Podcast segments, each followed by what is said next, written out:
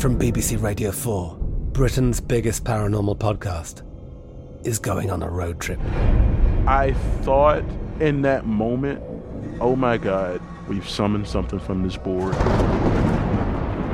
This is Uncanny USA. He says, Somebody's in the house, and I screamed. Listen to Uncanny USA wherever you get your BBC podcasts, if you dare.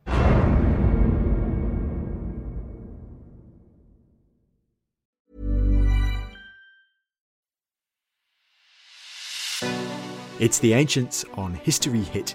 I'm Tristan Hughes, your host, and in today's podcast, we are talking about women and power in ancient Egypt. It's an incredible topic. We're covering hundreds of years of history because we're going from the first dynasty of Egypt all the way down to the death of Cleopatra in 30 BC. Now, joining me to talk through this incredible history, I was delighted to get on the show Professor Kara Cooney from UCLA.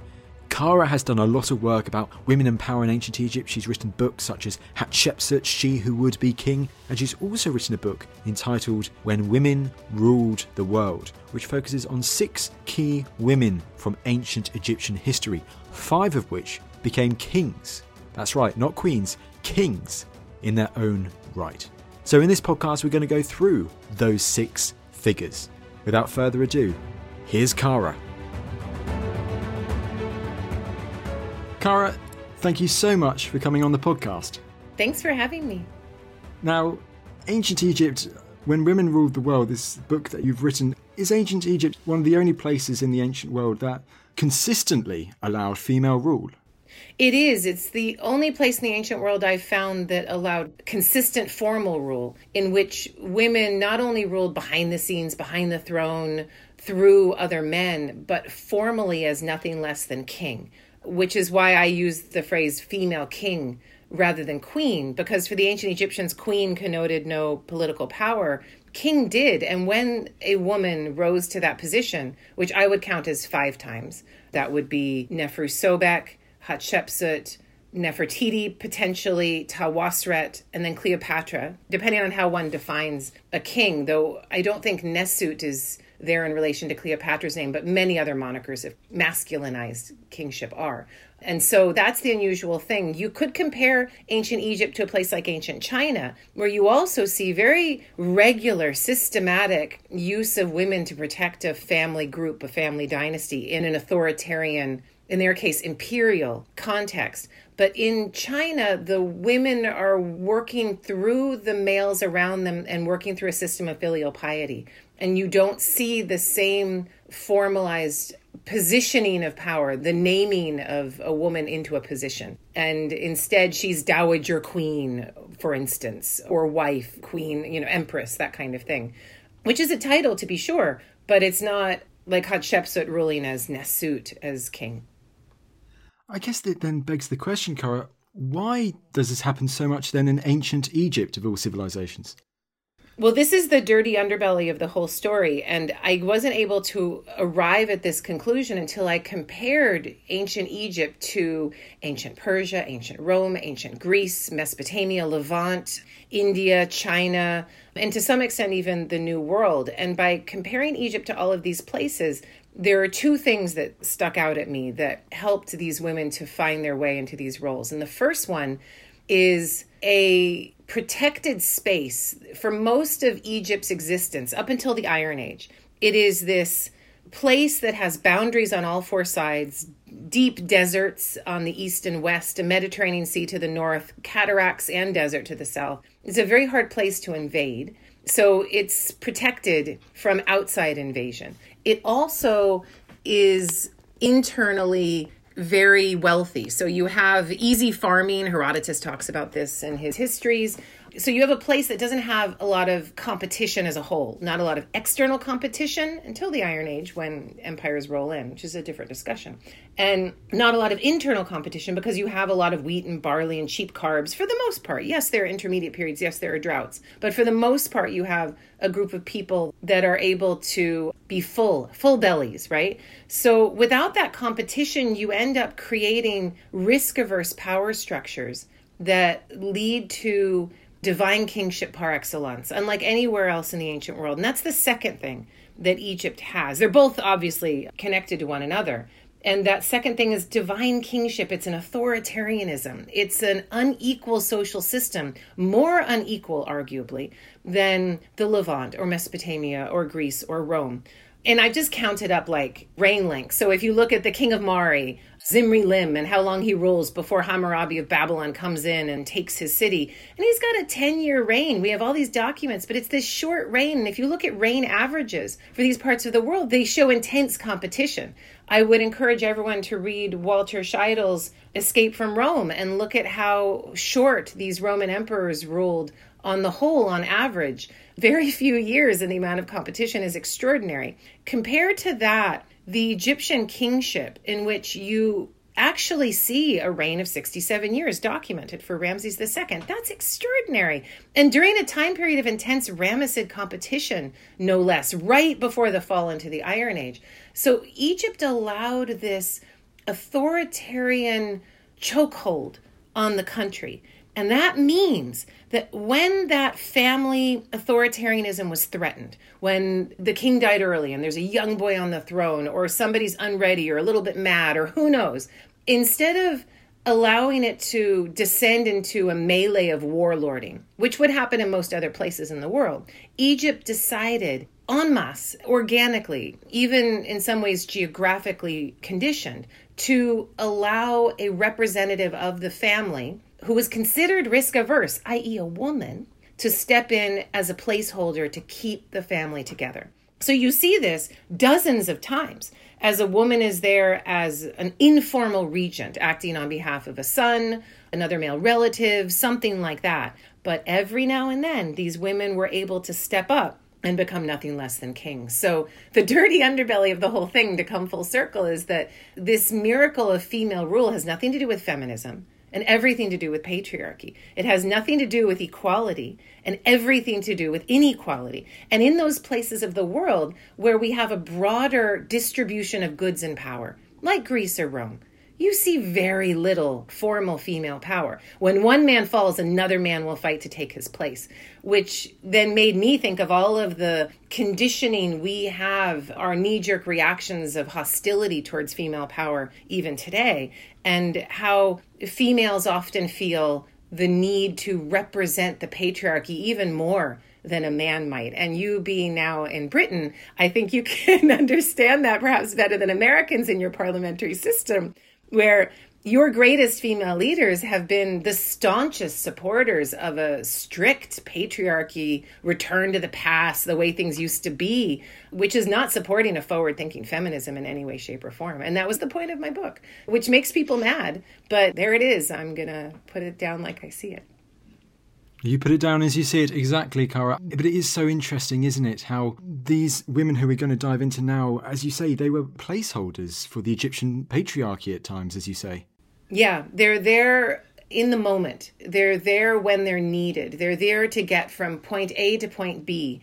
And then after their time of glory, of notoriety, ignominy, whatever the woman has, they are very often erased if it's notoriety, they will be remembered as a cautionary tale against why we shouldn't have female power in the first place. But if they do everything right and perfectly, and I would put Hatshepsut and even Nefertiti in these categories, they are so erased that we forget their names, we can't pronounce their names, or we can't even identify them as women who were queens. They melt into something else. And that is very interesting that these women had to fit into a mold that they could not shape themselves, that the office of kingship was bigger than they were. It is so interesting that, Kara, this idea of consistent formal power that they held in ancient Egypt compared to the likes of, and my mind instantly springs to figures like Boudica, maybe Khafre-Mandua, Tomyris, Zenobia, these figures who we hear one offs of, shall we say, at other places. But even though this consistent formal power, they're poorly remembered today, these women who we're about to dive into now. They are, and particularly the successes are poorly remembered. So, somebody like Cleopatra, if we went out on the street and we said, name the most famous Egyptian female ruler, Cleopatra would be immediately at hand. You would then ask, perhaps, did she leave Egypt better than she found it? And I think everyone would immediately say no. She did not. So that's what's in our cultural memory. That's what Shakespeare wrote his play about. That's what Hollywood has their films revolving around. This cautionary tale, this aggrandizement of female failure, whether the system put her into this position to fail or not. Because I would then also caution everyone to understand that women come into power when there is crisis anywhere in the world. And you mentioned Zenobia and Boudica. Those women were freedom fighters uh, fighting against the Roman Empire that was swallowing up their lands and their people and their cultures. And their men folk are dead and having already fought this great machine and lost. And they are now the ones left to step in. So it is a very human thing to associate the female rule with crisis and to say when there is female rule there will be crisis rather than understanding that when there is crisis we need the females. And i wonder now as we move into the 21st century and this next millennium if we can somehow see that female rule is much maligned in this regard and that we have been taught this cultural way of distrusting the female and assuming that she's going to bring discord like pandora when she opens her box or sack well, then let's dive into these figures from your book. Kara, is this a momentous task? because we're going to cover thousands of years of history from the dawn of the Egyptian state down to, as you mentioned, Cleopatra. So let's give it the best we can. So the first person we're going to start with forgive me if I get the pronunciation wrong. Merneith? Merneith, I mean, you know, we just have the Egyptian writings of these things. We don't know how they vocalize them. Only the vowels and signs are there. So your guess is as good as mine. I'm going to go with Merneith. Merit Neith, maybe, beloved of the goddess Neith, is what her name means. And with this first figure, Merneith, we are going back to the start of the Egyptian nation state. Yeah, it's an extraordinary thing that what you just said in and of itself, because the word nation state is a very modern idea. And it's something that historians would generally avoid what you've just said that Egypt is a nation state. I don't think it's that crazy. I think that it was Barry Kemp that argued that Egypt was the first regional state of a homogenous elite culture from Delta to Aswan. And I think he's right. And I think that it is a different thing. It is a large territorial entity that the Nile allowed to be pulled together, unlike a place that has geographic boundaries or open, yawning expanses without any protection, like in West Asia or northern Mediterranean lands. So Merneith is super interesting because she's there immediately as a very strong element of female power right when kingship is being formed in ancient Egypt. So as soon as kingship is born, queenship to support it follows. It's there. It's the other side of the coin. Merneith is the only one out of the six women in the book who does not herself become female king. But when the archaeologists found her grave in Abydos, they thought she was a king. She was there in the lineup of other kings. She had a stela like a king, a little bit of stuff missing, like the Horus bird at the top or the palace structure ideogram. But her tomb had sacrificial burials, and it seemed that this was a king. But no, no, she's something different. She's a king's mother. Hang on, hold the phone there. You mentioned sacrificial burials. What is this story of sacrificial burials in this time period? It's super interesting. And it's something that when I'm teaching this, I usually have a little bit of a discursus and I go, okay, now, this sacrificial burial thing is super interesting, and we go to the royal burials at Ur and we compare even Cahokia in Missouri. We look at places where kingship is new and around the globe where kingship is new, and that could be New World, Old World, Europe, or Asia or Africa. You see this method of reifying that power by dispatching, causing to sacrifice, or outright killing in front of other people courtiers from the court, people who are well bred, well fed, in whom much has been invested. And those people are sacrificed semi publicly, but it's a means of creating, manufacturing an extraordinary amount of violent and political power for a king. And this happens in Egypt too. It happens in Egypt for about 100 years during the first dynasty. And you can see kind of a U curve of how it starts out slowly at the beginning. And then it really finds its apex around King Den, that's Merneith's son. And then it starts to fall down a bit. And then the next dynasty comes along, and you don't have any real good evidence for human sacrifice. Now, the evidence for human sacrifice in and of itself is quite veiled and problematic, and we can talk about that.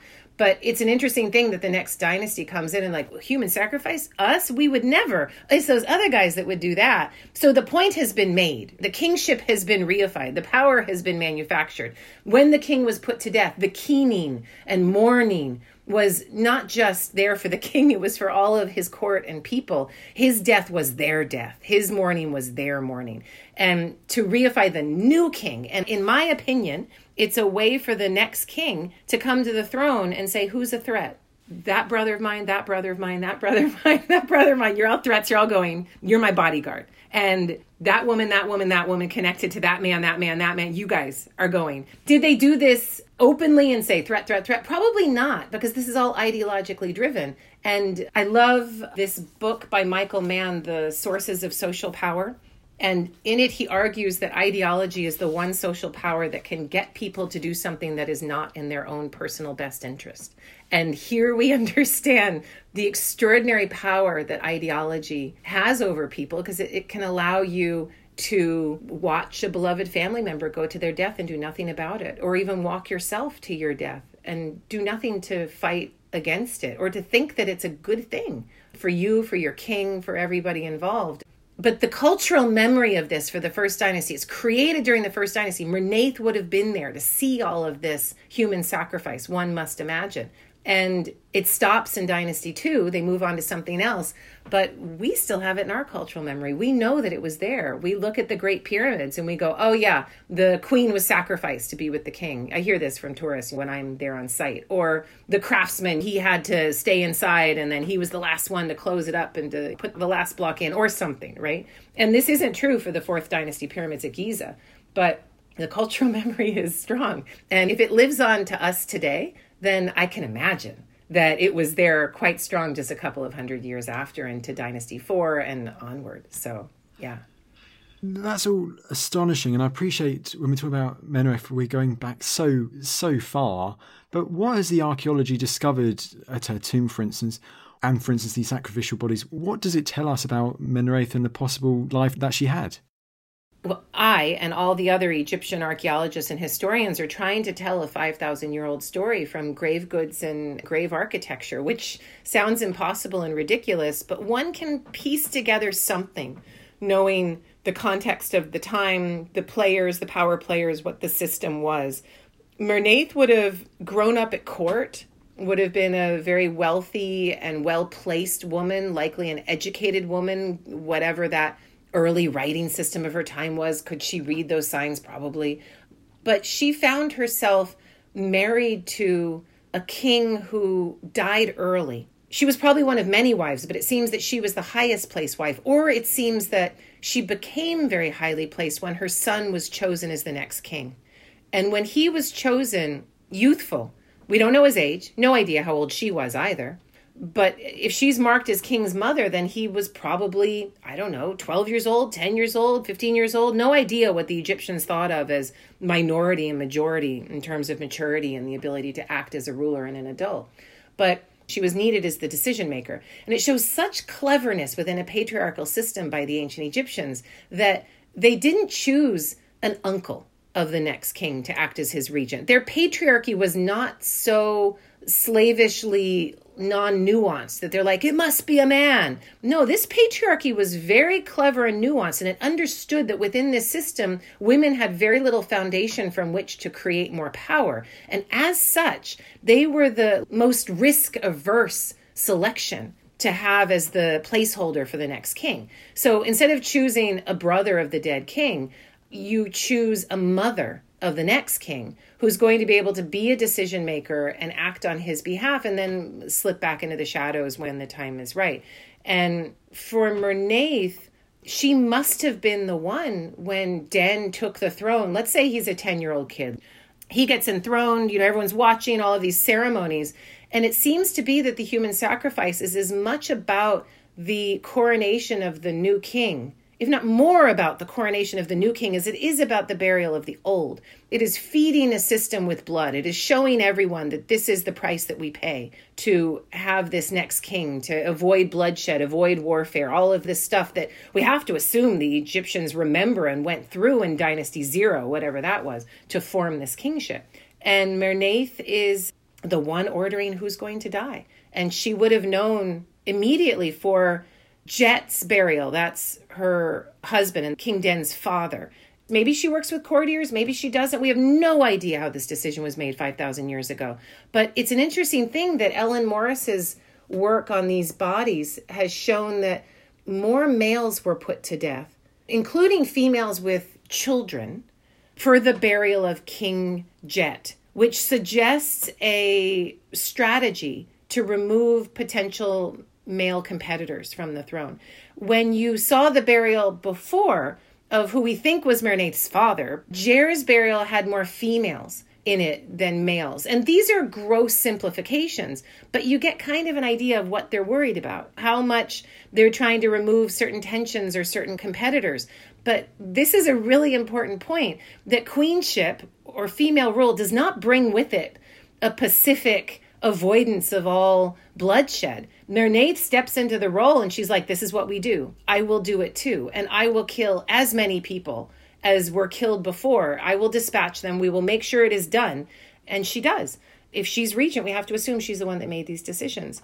So that's the way this human sacrifice works. It is an extraordinary, interesting topic. But this sacrificial burial is a practice that we only have evidence for in Egypt's first dynasty when kingship is new. You mentioned, Kara, of course, that you have these sacrificial victims buried nearby her in her tomb, but you also mentioned that you're trying to figure out the story through grave goods too. So, are there treasures buried with Merneith too? There were treasures buried with all of these First Dynasty kings, but there's not a whole lot left. In some cases, there's good stuff to be found by archaeologists. There's a massive amphora of wine jars that show that there's trade with the Levant and olive oil and other sorts of commodities brought in. There's hard stone vessels that show a skill that only was possible for the first dynasty court, the king to have at his disposal. There's timber from the Lebanon, there's cedar. There's gold ostensibly, but there's hardly anything left. You find little bits and pieces, right? So much of what is left are these commodity labels made of ivory or wood or bone. Ivory, in and of itself, is telling you something about an extraordinary commodity that comes from hunting, comes from far away. It's something that screams masculine power. So all of these treasures are funneled into the court, monopolized by these people at the top. And to sacrifice those things in addition to those people, it's the same as conspicuous consumption today. I was just talking to my son about how ridiculous it is to buy something like a Lamborghini. Like, who's going to buy a car that costs a quarter of a million dollars? To me, it's ridiculous. But it is a conspicuous consumption to immediately in a moment communicate to everyone that you do not need this for transportation. You can buy a car that's more expensive than a house in many places, and you're there able to yeah, show a wastefulness, an expenditure on something that you can't even really drive in a city is even more ridiculous, but people do it. So it's something I think we can understand quite well. Well, going back then to Merneith, her legacy, as you mentioned earlier, it doesn't last very long, is probably the wrong words, but things happen to her legacy not long after she dies. Things happen to her legacy about two generations maybe one after she dies. So the way it works is she dies and she's buried during the reign of King Den, her son. And because there's no transfer of power, there's no moment of the king is dead, long live the king. The king is alive. She doesn't need a whole lot of sacrificial burials. There are some sacrificial burials, but they're the fewest in number during this stretch of time. And many people have said, oh, it's because she's a woman. That's part of it, but it's because she's not holding the formal place. She's not there with any sort of link in the chain being broken and a new link being put onto the chain. That's not what's happening. When Den dies, and he rules for another 20 years, he's the first dynasty's longest lived king and quite popular from what we can see at court potentially, but he did kill a whole lot of people and quite successful in what he was able to do. But in his tomb, there is a label that lists the succession. And you have Djer, then you have Djet, then you have Den. So the kings are there in a line. And then next to Den's name, you see the king's mother, Merneith. So she's there in the lineup, in the succession. Not exactly where she should be, but she's there. And then when you see the next king in succession, she's gone. There's another king list, and she's been removed. And it is a pattern that will be continued in Egyptian history that these women are allowed to come in as placeholders. They're allowed to be decision makers. They're allowed to keep the dynastic line going. But as soon as that link has been put on the chain from one man to another, and you move to the next successor, that woman is a distraction. She's a problem. She actually creates an alternative lineage in many ways for succession, and she is usually erased. That's the case with Merneith. It's the case with Hatshepsut. But Tawosret and Nefertiti are different because they're the end of dynasties, so it's a different kind of discussion. It's interesting, as you were saying there, Kara, when it's in the middle of a dynasty, it's not just Merneith's case. We have got a later case that we'll get onto in a bit of once again, we see a few years later their names almost being erased. Yeah, they're forgotten. And then we don't know their names. So here we are resuscitating Merneith's name. And people are like, wait, who is this? This extraordinarily powerful, badass woman? And her name is not a part of our cultural memory. The most successful ones, we don't remember their names, we don't speak them. Now let's move on to the figure number two. This is really interesting. So we've talked about Merneith as she didn't acquire the title of king, but this next figure, she did. And this is now, is it 12 dynasties later? Yeah, first dynasty to 12th dynasty. So we're skipping over 11 dynasties. Absolutely. Yeah, yeah. That's a huge amount of time in itself. I mean, that's incredible. I would suggest that the stories of Nitocris have kernels of truth to them in terms of female power. So if you look at the end of the Sixth Dynasty, and you can find Gae Callender's discussion of female power at this time period in digital content because that book is old and I think maybe out of copyright. So I encourage everyone to look for that book. But the end of the Sixth Dynasty, again, a story written from pyramids and funerary architecture, this time at Saqqara, shows extraordinary female power surrounding Pepi I and Pepi II. And this that famous statue of Pepi II, the Brooklyn Museum of Art, shows Ankhesemenret Pepi larger than the king. He's seated on her lap, and she's the one that's bigger in stature. She's the one that's the foundation for the king, and like Isis holding Horus. So there is female power. It's hard to find it reified as kingship and it's a difficult history. And well everything that's written about Nitocris is much later. These are difficult stories. So i mention her but we skip on over and move to the first documented female king in our lineup and that's Neferusobek also known as Sobek Nefru. So take your pick. I'm not going to be difficult about this. Either one is fine. And i've actually used both in my scholarship which is problematic. But Neferusobek is there following that typical pattern. There's a crisis at the end of the 12th dynasty. There's no male to take the succession Amenemhet IV dies. This is after incredibly strong kingship of Senwosret III and Amenemhet III, expanding Egypt's boundaries, just banging shit up left and right, just able to keep Egypt super strong. And all of a sudden, then it moves to Amenemhet IV, and then nothing. And Neferusobek has to come in as king. What happened? They're not letting anything out. They're not telling us anything. It's like the court is saying, nothing to see here. Look at everything's continuing as it should of course, the dynasty ends with her and it moves on to the 13th dynasty after Neferusobek.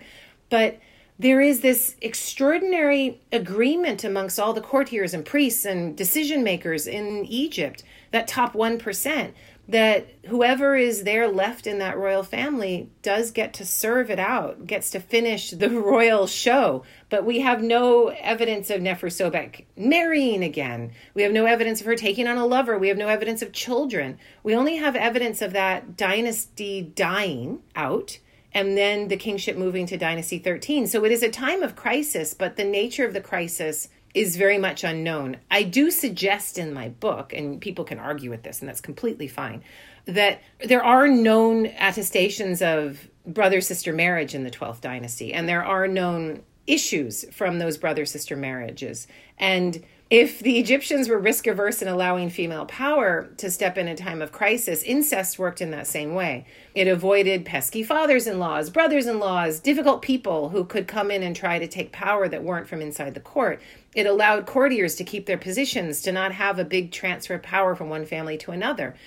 So the product of incest very often made it to the throne and maybe too often in 12th dynasty. But this is the main problem with ancient egypt. And it's a problem that i hammer home again and again in the book and that i will say here. And that is authoritarian regimes don't give us their realpolitik. They're not going to tell us in diaries or speeches or letters what went wrong at the court today or what people were whispering. This was not that world where those kinds of political machinations could be spoken aloud or where it could get you something. It seems that those kinds of political machinations, if committed to papyrus, would only get you dead, and people didn't do it. And so everything is idealized, everything is perfected. And we have a perfected kingship moving from Senwosret III to Amenemhet III to Amenemhet IV to Neferusobek, and then boom, it's done. Why? Uh. so we have no idea. But it's up to the Egyptologist, in my opinion, to remember that they're studying an authoritarian regime and to try to pull aside some veils and to see the things that the Egyptians will not tell us themselves. But yeah, Neferusobek, she's that first king documented with a Nemes headdress, a shendyt kilt, all of the things associated with kingship, cartouche names, and she's probably the least known, I would argue, out of, even less known than Merneith because we don't have her burial. A few statues here and there, potential burial site or fragments from it but hers is a very, very difficult story to tell. Absolutely, Kara. I mean, can arts, can depictions of her, can that help unveil her, as it were? Or is it the art similarly what they want us to see rather than giving us a true picture, maybe? All of it, all of the evidence, pretty much, is what they want us to see. The only instance where we get more complicated discussions about a female ruler is Cleopatra because you have the idealized kingship on the one hand with Cleopatra, and then the Roman competitive scrum on the other trying to take her down. So I that's why I threw out the Roman evidence. I'm like, no, we're going to treat Cleopatra like any other female in our perfected Egyptian lineup and try to understand her in an experiment uh, the way we would understand Neferusobek or Nefertiti or any of the others through this perfected, idealized evidence that is burial evidence, that is tombs, that is temples, that is statuary, that is art, idealized imagery. And it's amazing how much one can mess with that data to try to understand what's potentially behind it. And many people have accused me of hypothesizing too much, going too far out on a limb, making conclusions that I have no right to make because the data doesn't speak to that. And my response is, it's up to us if we're studying this kind of regime that's purposefully hiding the reality from our eyes to try to look at the system as a whole and to see how things might have worked. And it's what I imagine intelligence does with North Korea, trying to figure out from what Kim Jong un deigns to show in his parades and perfected imagery, and what you know of the system and what little things can leak out here or there, or the way normal people would behave in that kind of a situation of authoritarian power. And I think that's the way I go about it. So I think it's our responsibility in actuality to try to hypothesize, which is going against much of my own training, where you're taught this is the evidence. Take the story as written. Who are you to go beyond it? And I think it's an interesting thing. 2020 has opened the eyes of many people who study ancient authoritarianism as a beautiful creation of art. And they're looking at it now as a more ugly kind of authoritarian power that needs to be more critically examined and less apologistically examined. Absolutely. Something which came to my mind straight away was I did a podcast recently on the urban history of Rome. First of all, talking about, oh, look at all the, the architecture, the amazing sewers, the games, the Colosseum, etc. But then actually the sanitation was actually really bad. A lot of the city was slaves. This was not a nice city to live in, despite our images sometimes of ancient Rome today. So it is absolutely crucial, as you say, to lift the lid and not get the wrong perception of what these ancient societies were like. Yeah, we have been drinking the Kool Aid or believing the propaganda for many years now, and I think that turn is coming within the field. I can see it, and let's see where it goes. Absolutely.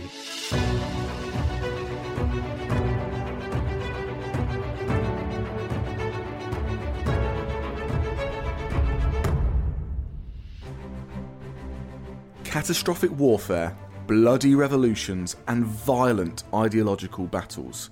I'm James Rogers, and over on the World Wars, we're on the front line of military history. We've got the landmark moments. Understandably, when we see it from hindsight, the great revelation in Potsdam was really Stalin saying, Yeah, tell me something I don't know. The unexpected events. And it was at that moment that he just handed her all these documents that he'd discovered sewn into the cushion of the armchair and the never ending conflicts. So, arguably, every state that has tested nuclear weapons has created some sort of effect to local communities. Subscribe to the World Wars from History Hit wherever you get your podcasts. Let's put the world back into the World Wars.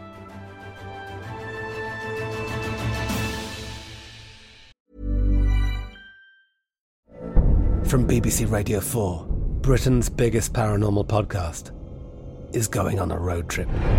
I thought in that moment, oh my God, we've summoned something from this board. This is Uncanny USA. He says, Somebody's in the house, and I screamed. Listen to Uncanny USA wherever you get your BBC podcasts, if you dare.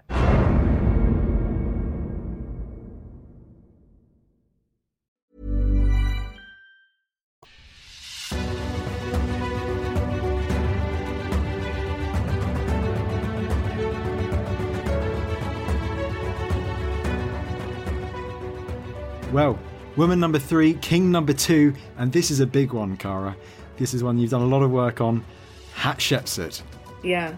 My first trade book, The Woman Who Would Be King, was about Hatshepsut, and it was the craziest, maddest experiment anyone could ever engage upon, which was to try to write a fictionally feeling nonfiction book from cradle to grave or before cradle to grave because these women of power always have a pedigree and a long past otherwise they wouldn't have made it into that position and beyond the grave when they are erased.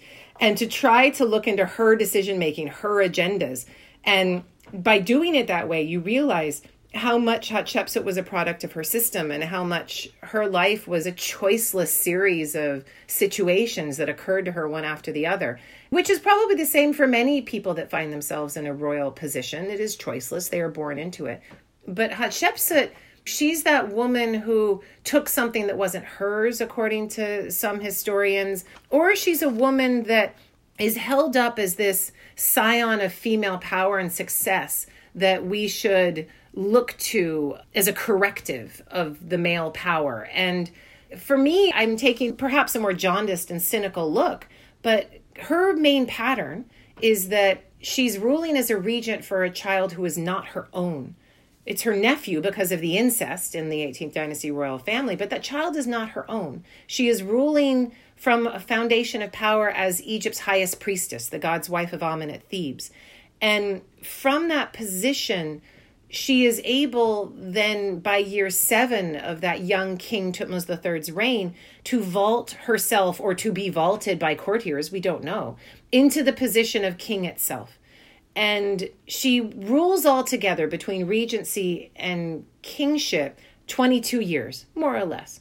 And yet, it's important to point out that this woman never rules alone, that there's always a male accompaniment next to her. She's not there on her own telling everyone what to do and how to do it. She's only there because of a crisis of a king dying so unexpectedly. That would be her half brother husband, Thutmose II, of a whole bunch of kids who are way too young to rule anytime soon. And this is like for a decade or more. And she's thrust into that position. She's erased afterwards, but she has to fit the patriarchal scheme like anybody else. And she's got to make decisions throughout this time period that match this king who's already on the throne. Sometimes he's downplayed at the very beginning of her kingship. You can see that he's not around, and you can look at the work of Gabolde in this regard. And that she had temples built where she's the only one there. But at a certain point, particularly when she celebrates her jubilee in year 16, there he is. He's a grown up, he's a man, and she now has to depict herself as a man. So she has to abandon her feminine kingship and move into something different. There's all kinds of extraordinary things that we can see in Hatshepsut's having to bend herself to a patriarchy that I think many women in power today understand in their bones that Hatshepsut having to masculinize to fit this man who's already in power is like us having to masculinize and put on our pantsuit with our shoulder pads and put our hair back so that we can go into the boardroom and interrupt as much as the men and lean in, as Sheryl Sandberg says, and things like that. But Hatshepsut is whispering to us that women can do the job. They have the skill set. The Egyptians allowed her to prove that she had the skill set. but that they won't be remembered for having done the job. And she reminds us that success is extraordinarily fungible, transferable. It's something that anyone wants to take credit for as opposed to failure, which is very idiosyncratic. Suicide with an asp, that's a great story. That belongs to Cleopatra and only to Cleopatra. But Hatshepsut building all these temples and putting up statues and doing what the gods want is exactly what the king before her did and what the king after her should do. And it's an easy thing to lightly erase some of those things from a temple and put the name of another king in because she's doing it all right. So Hatshepsut is like our Maggie Thatcher in the story, potentially, but perhaps less bombastic. She's very traditional. She understands, like Neferusobek before her, that she has to take power through her father. She has to justify it in that way. I'm only doing this because daddy wants me to, not for any other reason. And she says, I'm only doing this because the god Amun Re needs me to do it. And she manufactures oracles and ideological shows. She and her priest, does she do it in concert with them? How cynical do we want to get? The most workable ideology on the human mind is the one in which we believe the most. Look at Christian fundamentalism in the United States politics today, right? And there you get an idea of all these discussions of end times and it shields a white supremacy of American politics because the ideology is so powerful. I have to imagine the same kind of thing was happening in Hatshepsut's Egypt. But she grew up with that temple ideology in her bones. She knew how to work it, and her priest knew how to work it, and thus she had their support and they had hers. So she's a pretty formidable woman. Well, Kara, I must admit, I think that's the first time I've ever heard Hatshepsut, the ancient Egyptian Iron Lady. So here we go. But, Karen, let's shine a light then on some of these amazing achievements of Hatshepsut, because you mentioned them in passing there. So there are architectural accomplishments, economic accomplishments, and perhaps military accomplishments too. Yeah, her military accomplishments are only in Nubia, as far as we can tell. And she seems to avoid the Levant outright. And it's an interesting thing that before her body is even cold, Thutmose III is off on his campaign to go off to Megiddo and to get done what he needs to get done.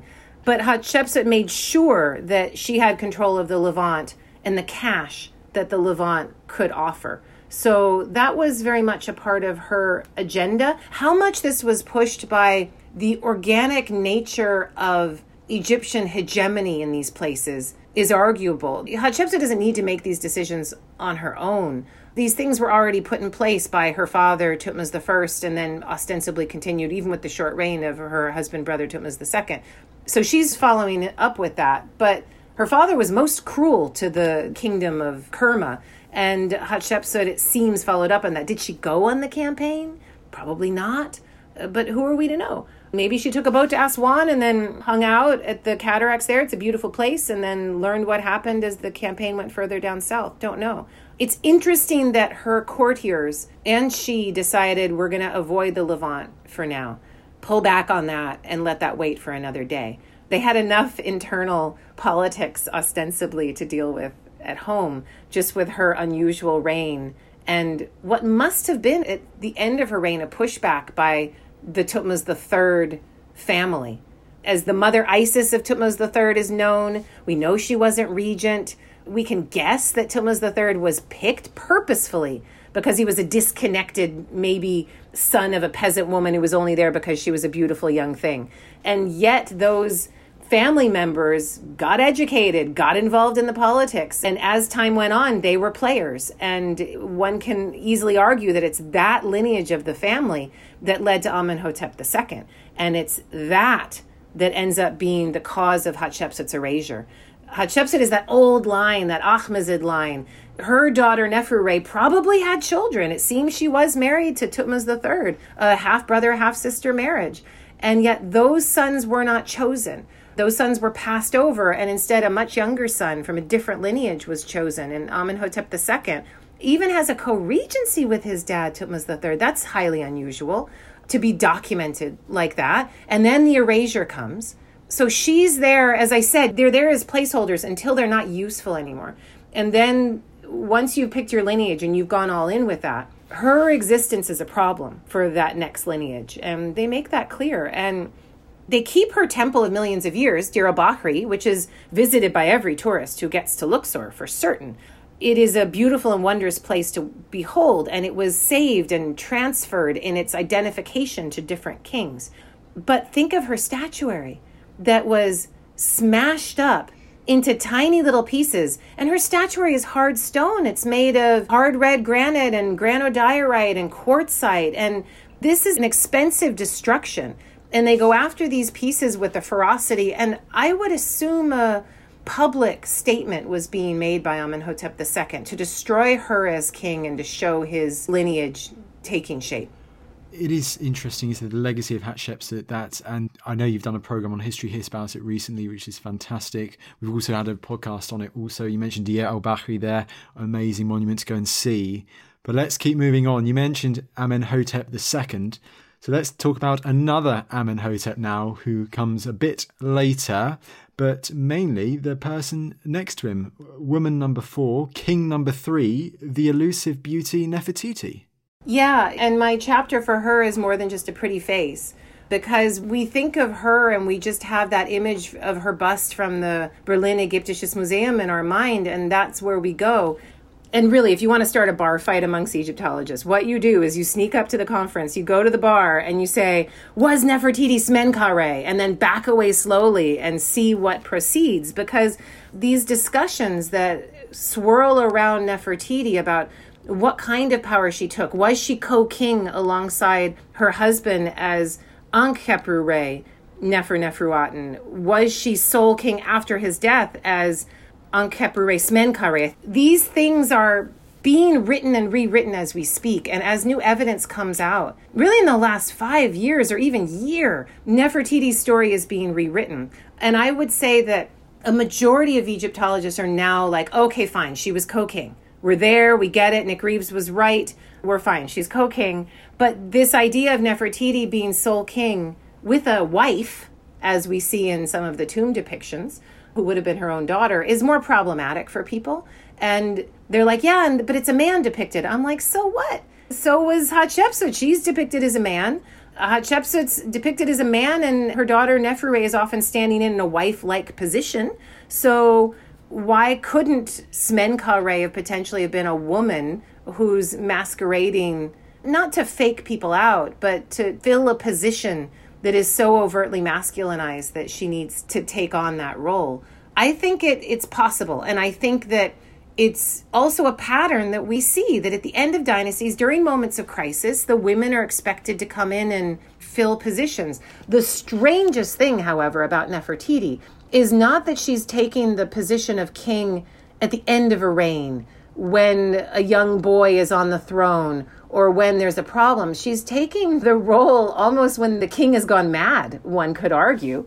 That's certainly debatable, but it seems she's the only one he trusts in his shrinking world at Akhenaten. I'm talking about her husband, the 18th dynasty king, Amenhotep IV, as was.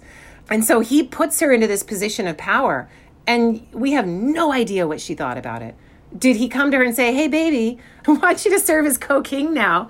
Did this happen gradually? Was it a big sudden decision? Was it like a weird Charles Manson renaming of her? I mean, we have no idea. But I think most people looking at Akhenaten, this situation that's created in Middle Egypt, see all of the signs of a cult like leaders' attempts to pull all power to himself, to monopolize the whole game. And it makes sense that he would then look to his highest place wife as the most trustworthy, the one who has only him to trust because the only reason she has any power at all is because she's married to him. So it makes her rather slavishly connected to his power. And I mean that word in that sense.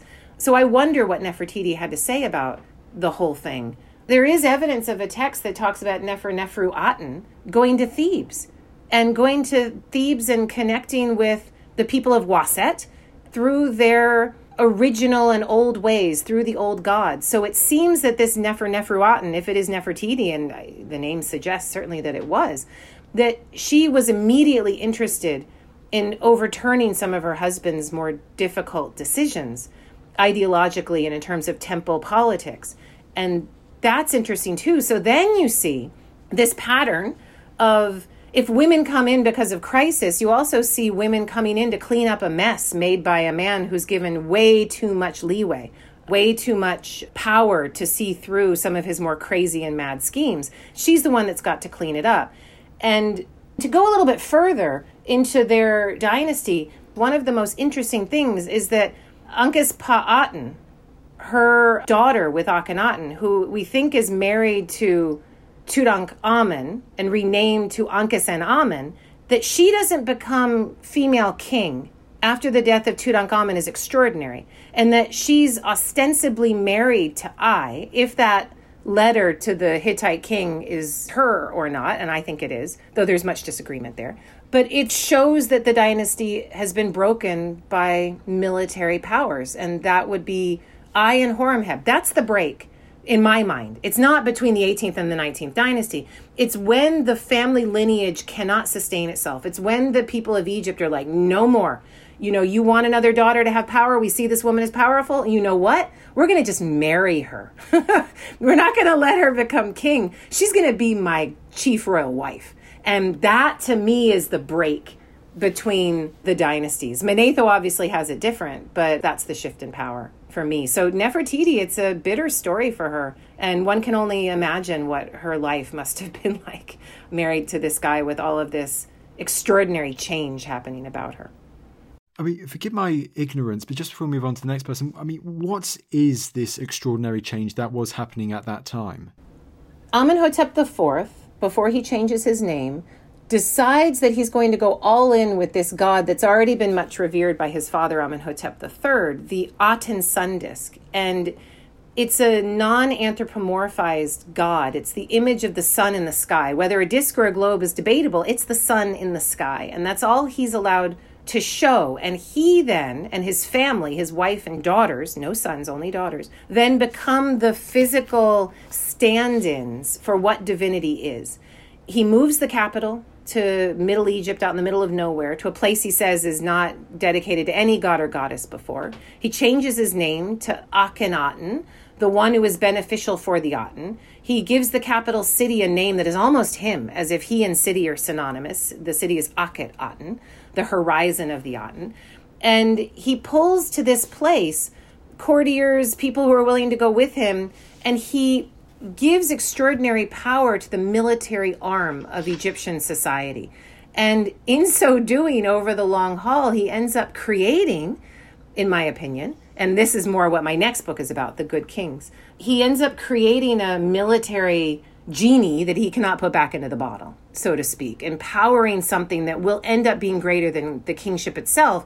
And the 19th dynasty will find, or, or Horemheb himself, will find its origins within a military institution rather than in a family dynasty. And it is no surprise that then female rule is pretty much gone. There's a little blip with Tawosret, but it's pretty much gone when the military takes over.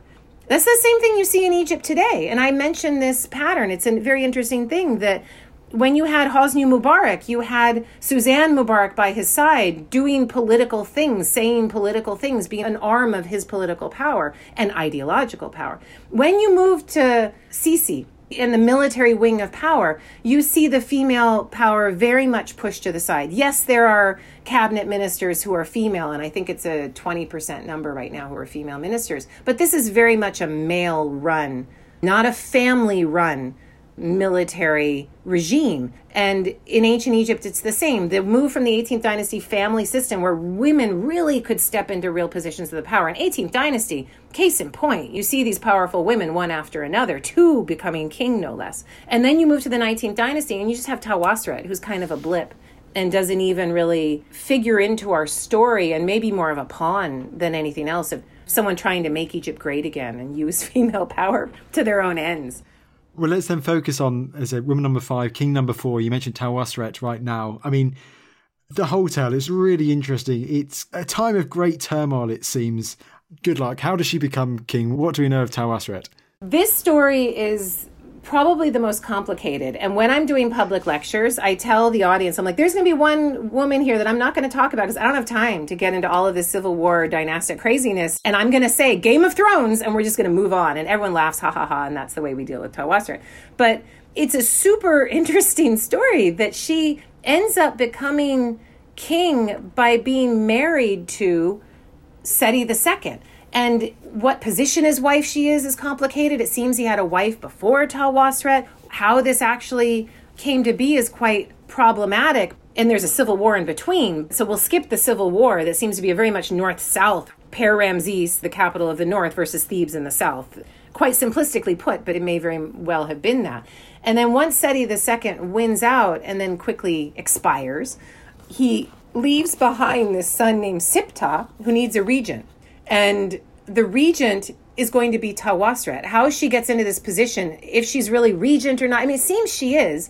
She takes on this title, Mistress of the Two Lands. She's not married to Siptah, but she's there in the records. It seems that she's there acting as regent. Regency is not formalized, so it's something that we have to kind of make up and figure out. It's like a little indication of realpolitik that they have to formalize a tiny bit by showing her image and such.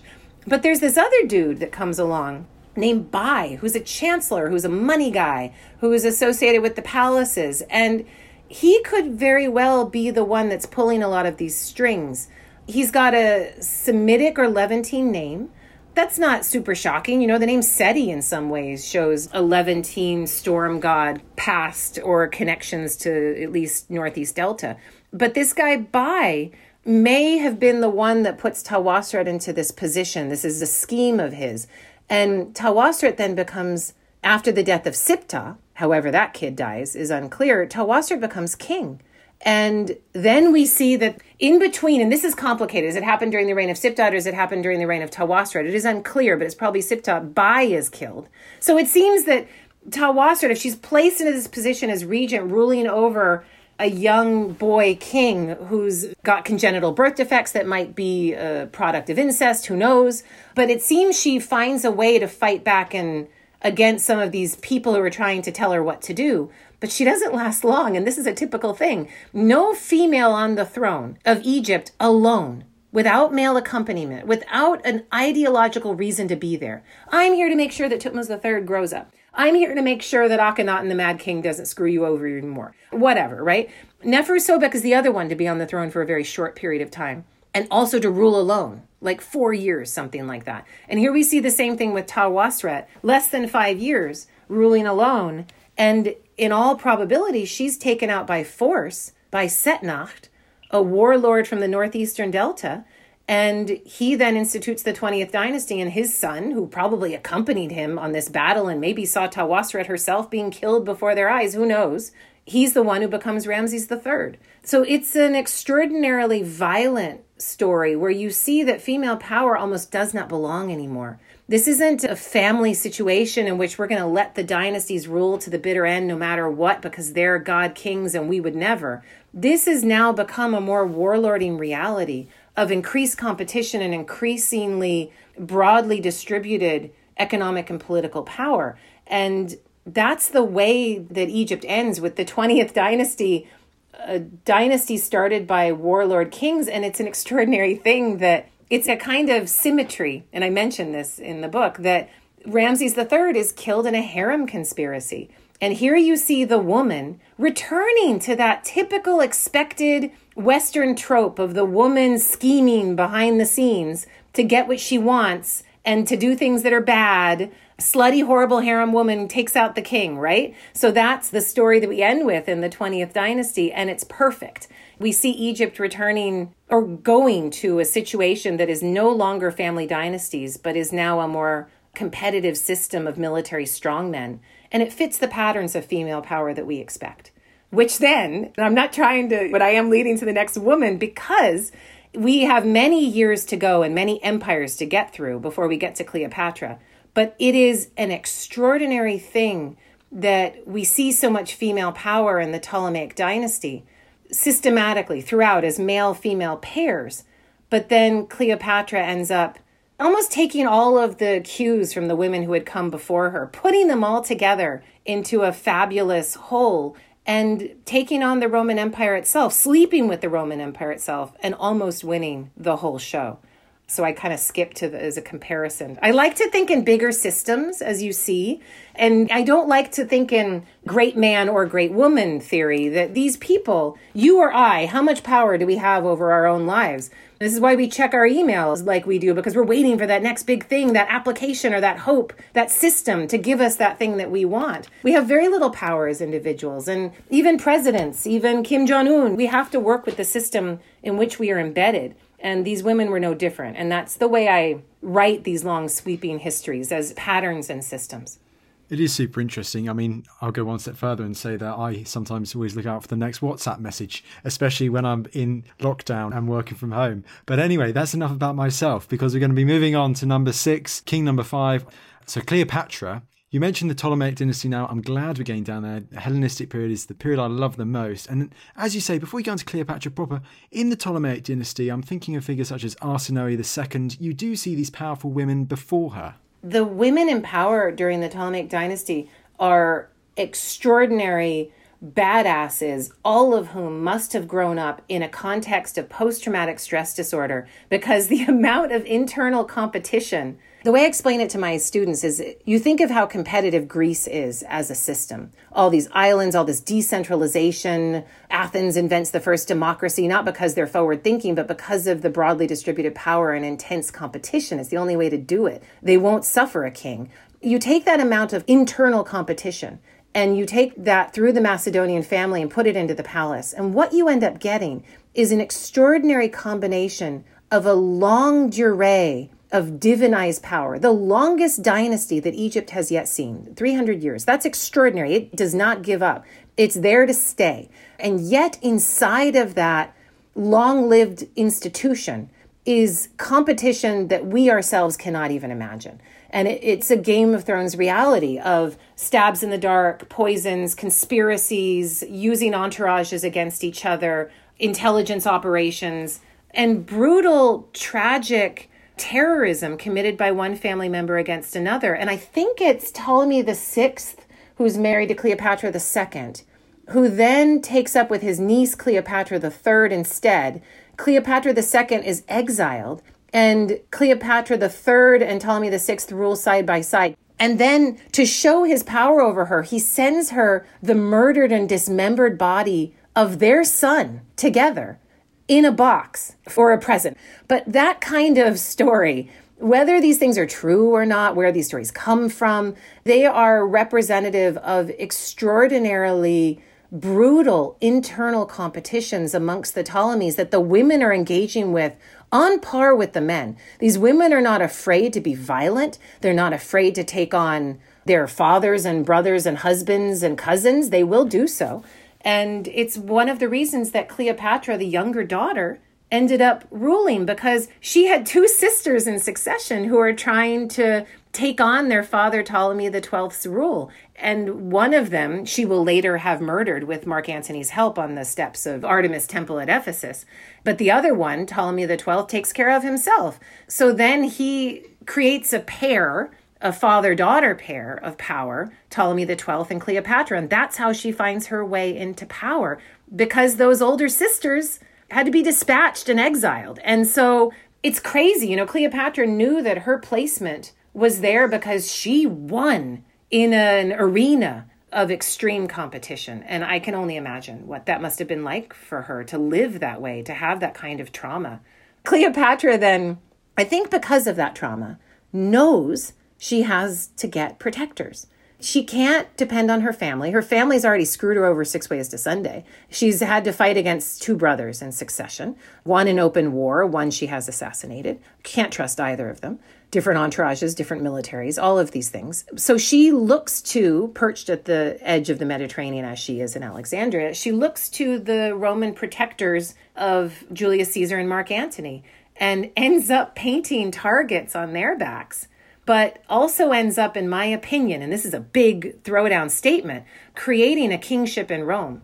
Ends up transferring an authoritarianism that Egypt knew and loved and that worked well And because the guy who won the show gets all of Egypt's wealth, which is so much in terms of grain, so much in terms of gold, it's so overwhelming that it ends up creating a monopolization of economic and political power so great that the Romans are like, fine, we'll do a kingship. We won't call it that because that's bad. So we'll call it after the guy that we martyred, you know, Julius Caesar. We'll call him a Caesar Augustus, whatever the hell that is. It's just an ideological workaround for what they're actually doing, which is an authoritarian regime. And they don't go to the authoritarian regime until Egypt makes them go to the authoritarian regime. And so, in my opinion, Egypt changes Rome inexorably. And it's no surprise that they hate Cleopatra because they can see themselves the fall of the Republic and the beginning of this principate. Princeps, whatever the hell that is, really. It's just a king,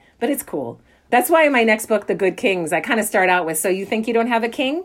Really? Now, today, you think we're all, because we call it democracy, we vote and all of, mm-mm. and so then I go off into what authoritarianism is and how we have a love affair with it but that's a different discussion. that's for another day. But it's so interesting there, Kara. I've got to give credit to Cleopatra. I mean, she chooses well with Julius Caesar, the most famous Roman in history, and with the Ides of March just around the corner, too. Yeah, but she brings that on for him. The Ides of March is because of her. He's got his garrison in Egypt. Those vultures have been circling Egypt for forever. They see him having a baby with her. They see him doing almost what Mark Antony will do. And that power in that senatorial context of internal competition is too much. He is grabbing for too much. And you always need the older sibling to rebel against your parents first, so then it's easier for you, right? So Julius Caesar is the older sibling who sacrifices his life. Octavian knows this. That's why he names his future kingship after it. It's all based on that. If Julius Caesar hadn't died to pave the path, people wouldn't have gone there. And Julius Caesar also was a part of this intense competition of very costly and brutal civil wars, triumvirate after triumvirate, civil war after civil war of just bloody infighting in the streets of Rome itself. I mean, this is awful. Cicero's head gets cut off, for God's sake, and all of these things. And people are dragged through the streets, and we've all seen BBC Rome. You know, it's so cool, these stories. But everyone's tired and they're exhausted. And Octavian's like, look, you guys, let's just be chill. I got Egypt now. It's the bread basket. I'm going to give you some bread and circus and all this awesome stuff. But even he is so clever, and his wife too, to cloak it in this ideology of making Rome great again, a conservative ideological goodness, this excellent past. And so his new kingship is really unassailable from an ideological perspective. And Cleopatra is the perfect bad guy to say that you are fighting against. She is Hillary. She is that evil witch that needs to be dispatched and destroyed, and he's the good guy coming in to save the day. You could argue that Cleopatra helps him become king as much as her riches do. It is so interesting what you were saying there, how it almost seems like these Roman lovers, they help Cleopatra first of all, Caesar, then Mark Antony. All looks like it's going great. Then it all goes horribly wrong, ultimately with Actium and then Antony's death. And then as you say, we now remember Cleopatra, and we're going right back to the beginning now. We remember Cleopatra for her failures because of how she dies, Shakespeare, and perhaps maybe work from Octavian too. Yeah. We remember Cleopatra mostly from the stories that Rome has written about her, and that is so problematic I can't even. Which is why I engage in this experiment to say, okay, you guys, here we go, we're throwing it all out. Not that Rome isn't important, not that Rome isn't a player, not that we can't understand and look at them, but if we're going to believe that all of this stuff is led by Cleopatra's seeking of fame and glory and her own greed and insatiable desire to rule the world, then we are missing the point. This is a freedom fighter in many ways, like Zenobia or Boudica, trying her best to use what is at her disposal to keep her Egypt safe. But remember, she's a colonist too. So this is like, I can say I'm an American, but am I an American? I am obviously of European heritage. She calls herself an Egyptian. Is she an Egyptian? She's a colonizer. We've had this amazing chat over the last hour or so about these incredible women in ancient Egypt's history. What lessons can we learn from ancient Egypt in regards to this today? There's so many lessons and it's hard for me to encapsulate it. It's why I had to write the next book, The Good Kings, because the feminism or the lack of feminism in these women's rule ended up leading me to patriarchy and a discussion of the water in which we all swim that we don't even recognize as such. Because we keep asking, why can't women rule? Why can't we allow them? Why are we so distrustful and hostile? And it's nothing necessarily biological, though those are interesting questions to ask, such as is racism as biological as sexism or misogyny? You know, these are interesting things to ask about the human species. But it's made me question whether we stuff a female into a certain position or not doesn't matter because it's just cutting smaller pieces of the same pie. We need a new pie. We need we need a different system entirely as we move forward.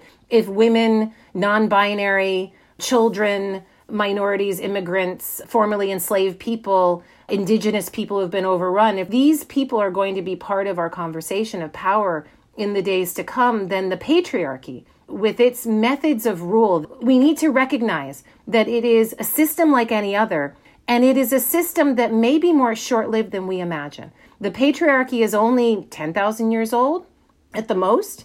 And I would say where I sit in California, it's only a couple of hundred years old, where first contact and the real breakdown of indigenous peoples here happen. So, patriarchy, though it is the water in which we swim, though it is so hard for us to recognize, it is the very thing that we need to start talking about to understand why females have such a hard time finding their way into power and why we're so binary, female versus male, about the situation at all.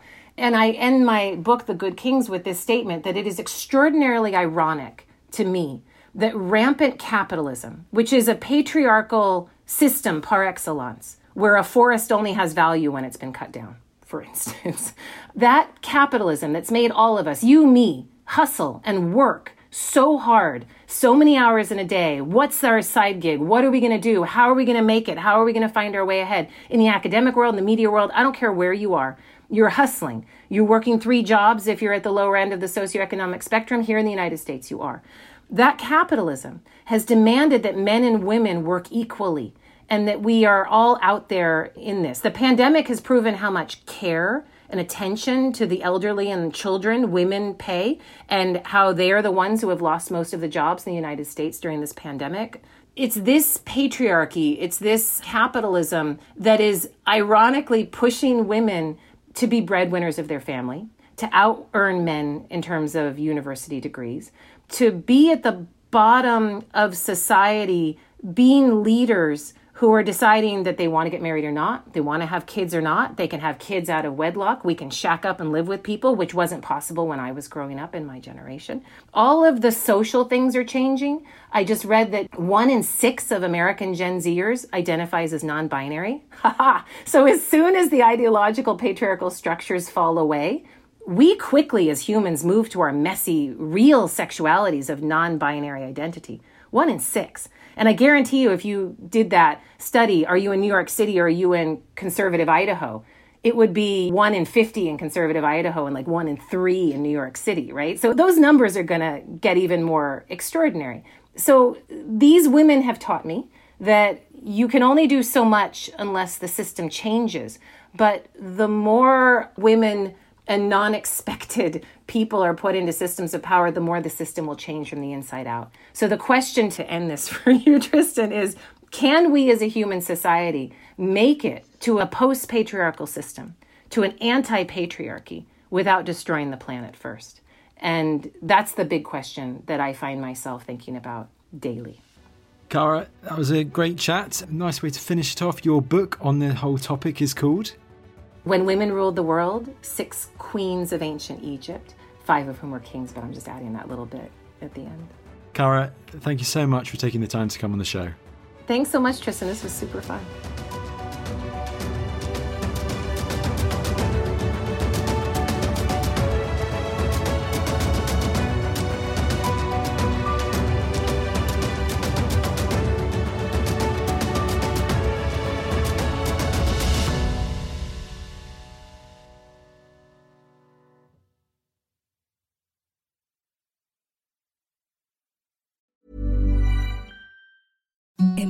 The softest sheets you've ever felt. Now imagine them getting even softer over time. That's what you'll feel with Bowl and Branch's organic cotton sheets. In a recent customer survey, 96% replied that Bowl and Branch sheets get softer with every wash. Start getting your best night's sleep in these sheets that get softer and softer for years to come. Try their sheets with a 30-night guarantee. Plus, get 15% off your first order at bowlandbranch.com. Code BUTTERY. Exclusions apply. See site for details. Acast anbefaler. Mit navn er Anders Morgenthaler. Over for mig sidder Roald Bergmann. Vi har lavet en ny podcast, der hedder Dopaminklubben. Og Dopaminklubben er en klub, hvor ADHD er fucking sjovt, og hvor det er griner. Det behøver ikke at være super alvorligt. Vi er skide trætte af alle de der podcasts, der forklarer mig nederen der. Vi gør grin med vores ADHD. Mulig ADHD. Ja, vi udreder mig, fordi nogen siger, at jeg har det. Jeg ved det ikke rigtigt. Det finder vi ud af. Vi har i hvert fald lavet vedmål. Ind og lyt til Dopaminklubben. Hver uge udkommer vi. Der laver vi sjov og spas med at have den her vidunderlige dopaminmangel.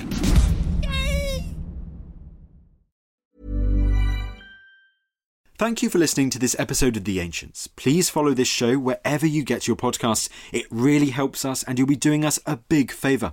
Don't forget, you can also listen to all of these podcasts ad free and watch hundreds of documentaries when you subscribe at historyhit.com/slash subscribe. As a special gift, you can also get your first three months for just £1 a month when you use code ANCIENTS at checkout.